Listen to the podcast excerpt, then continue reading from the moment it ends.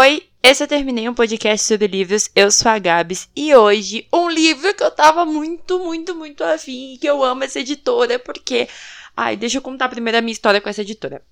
A Bookmarks é, me consultou, né, na verdade, indicaram a minha pessoa para eles, para ler livros LGBTQIA.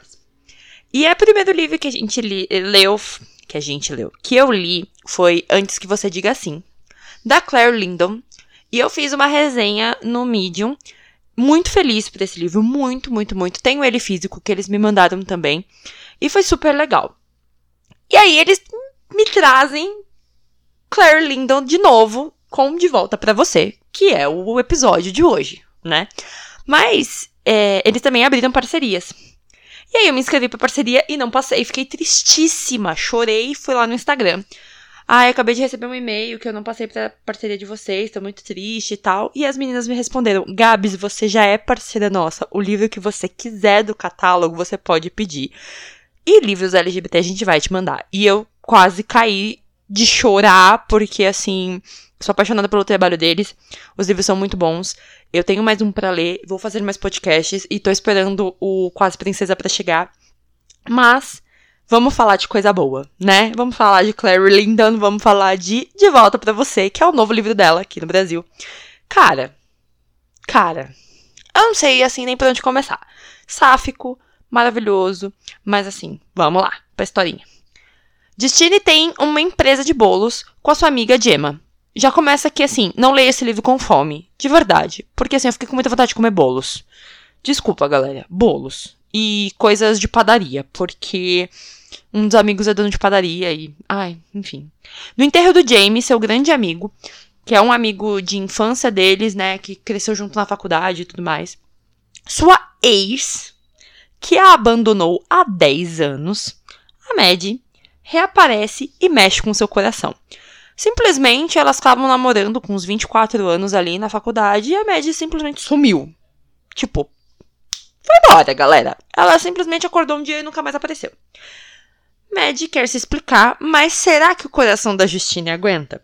Porque o que acontece? Toda vez que a Mad tenta falar alguma coisa, a Justine fala, não, essa menina aí. Uh, uh, uh, a Gemma fala, não. A mãe da, da Justine. Só que a Mad é a Mad, né? Então, assim. Elas demoram muito pra se assim, entender nessa história. E a Mad quer, tipo, pedir desculpa. Primeiro quer ser amiga dela mesmo. E a mulher do Jamie, tem toda essa questão também. A mulher do Jamie acabou perdendo o marido, tá sozinha, então a Mad dá uma ajudada. Então, meio que tem aquele reencontro de amigos. Porque depois que ela foi embora, todos os amigos da faculdade falaram: Mano, a menina foi embora, a vida segue. Quando a menina chega, em vez do pessoal falar, ah, deixa a menina embora, o pessoal começa a abraçar ela. Ah, não, tudo bem. A Justine fica puta, né? Obviamente. E aí a Mad tenta fazer parte um pouco da vida dela, tentar entender o que tá acontecendo, mas primeiro como amigas, sem nenhuma intenção. Até que ela tem intenção, ela fala, mano, sou louca por ti desde sempre e vamos que vamos.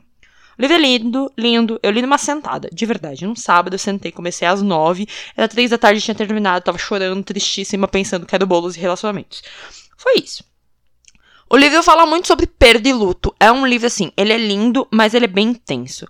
Porque ele vai falar sobre perder familiares para doenças, né? Principalmente para o câncer, principalmente para fatalidades também. Então, assim, já começa com o enterro do Jamie, é muito triste, porque era um cara que tinha a vida inteira pela frente e que ele vai perder muitas coisas na vida dele ali, que eu não vou dar esses spoilers, mas que acontecem ali no meio da história.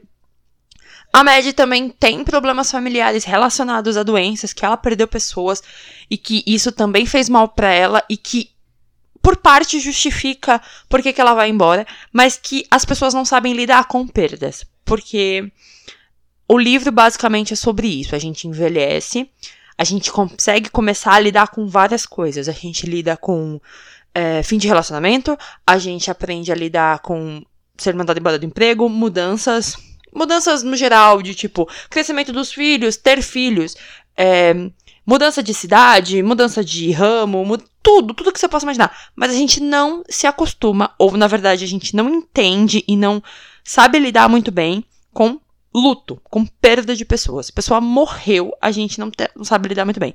Claro que tem muitas pessoas que também não sabem lidar muito bem com essas mudanças, né? Que seriam pequenas perdas, né? Mudanças de comportamento, de lugar, é, a gente tem que estar tá nessa, nessa sempre rotatividade no mundo, né? Que o mundo tá sempre mudando, as pessoas estão sempre mudando, os pensamentos estão sempre mudando, a gente tem que estar tá aberto para entender e tentar lidar com isso.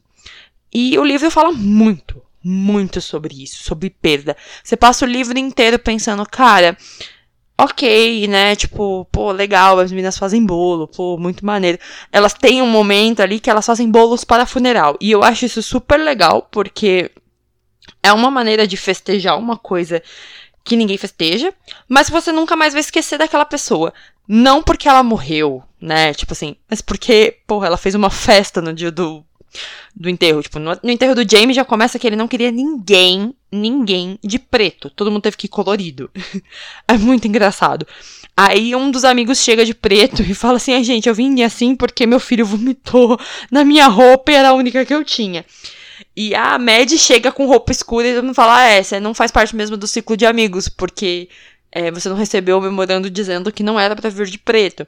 E ele pede um bolo, um foguete. Tipo, do nada. Mas ele queria isso para as pessoas lembrarem dele de uma forma legal, de uma forma engraçada, tipo, ficar marcado de uma forma boa. Então, o livro é muito bom. Tem o romance sáfico, tem os relacionamentos, tem as pessoas se descobrindo, não só no caso da Justine, mas a Gemma também tendo os relacionamentos dela.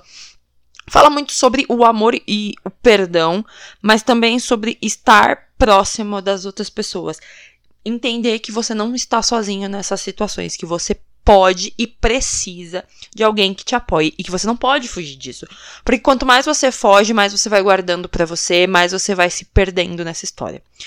Eu recomendo muito, muito, muito, muito, muito. Quem já leu algo da Claire Lindan, por favor, leia este livro. Quem não leu, eu recomendo ler antes que você diga sim, que é muito maravilhoso. Cara, casamento, ai, tudo para mim. E de volta para você. E fico me perguntando, será que Justine faria o bolo das meninas do antes que você diga sim para o casamento delas? Fica aí no coração de cada um. Pessoal da Bookmark, se puder mandar mensagem para a autora e perguntar sobre isso, ficaria muito grata. E é isso. Um beijo para quem ficou até agora e tchau.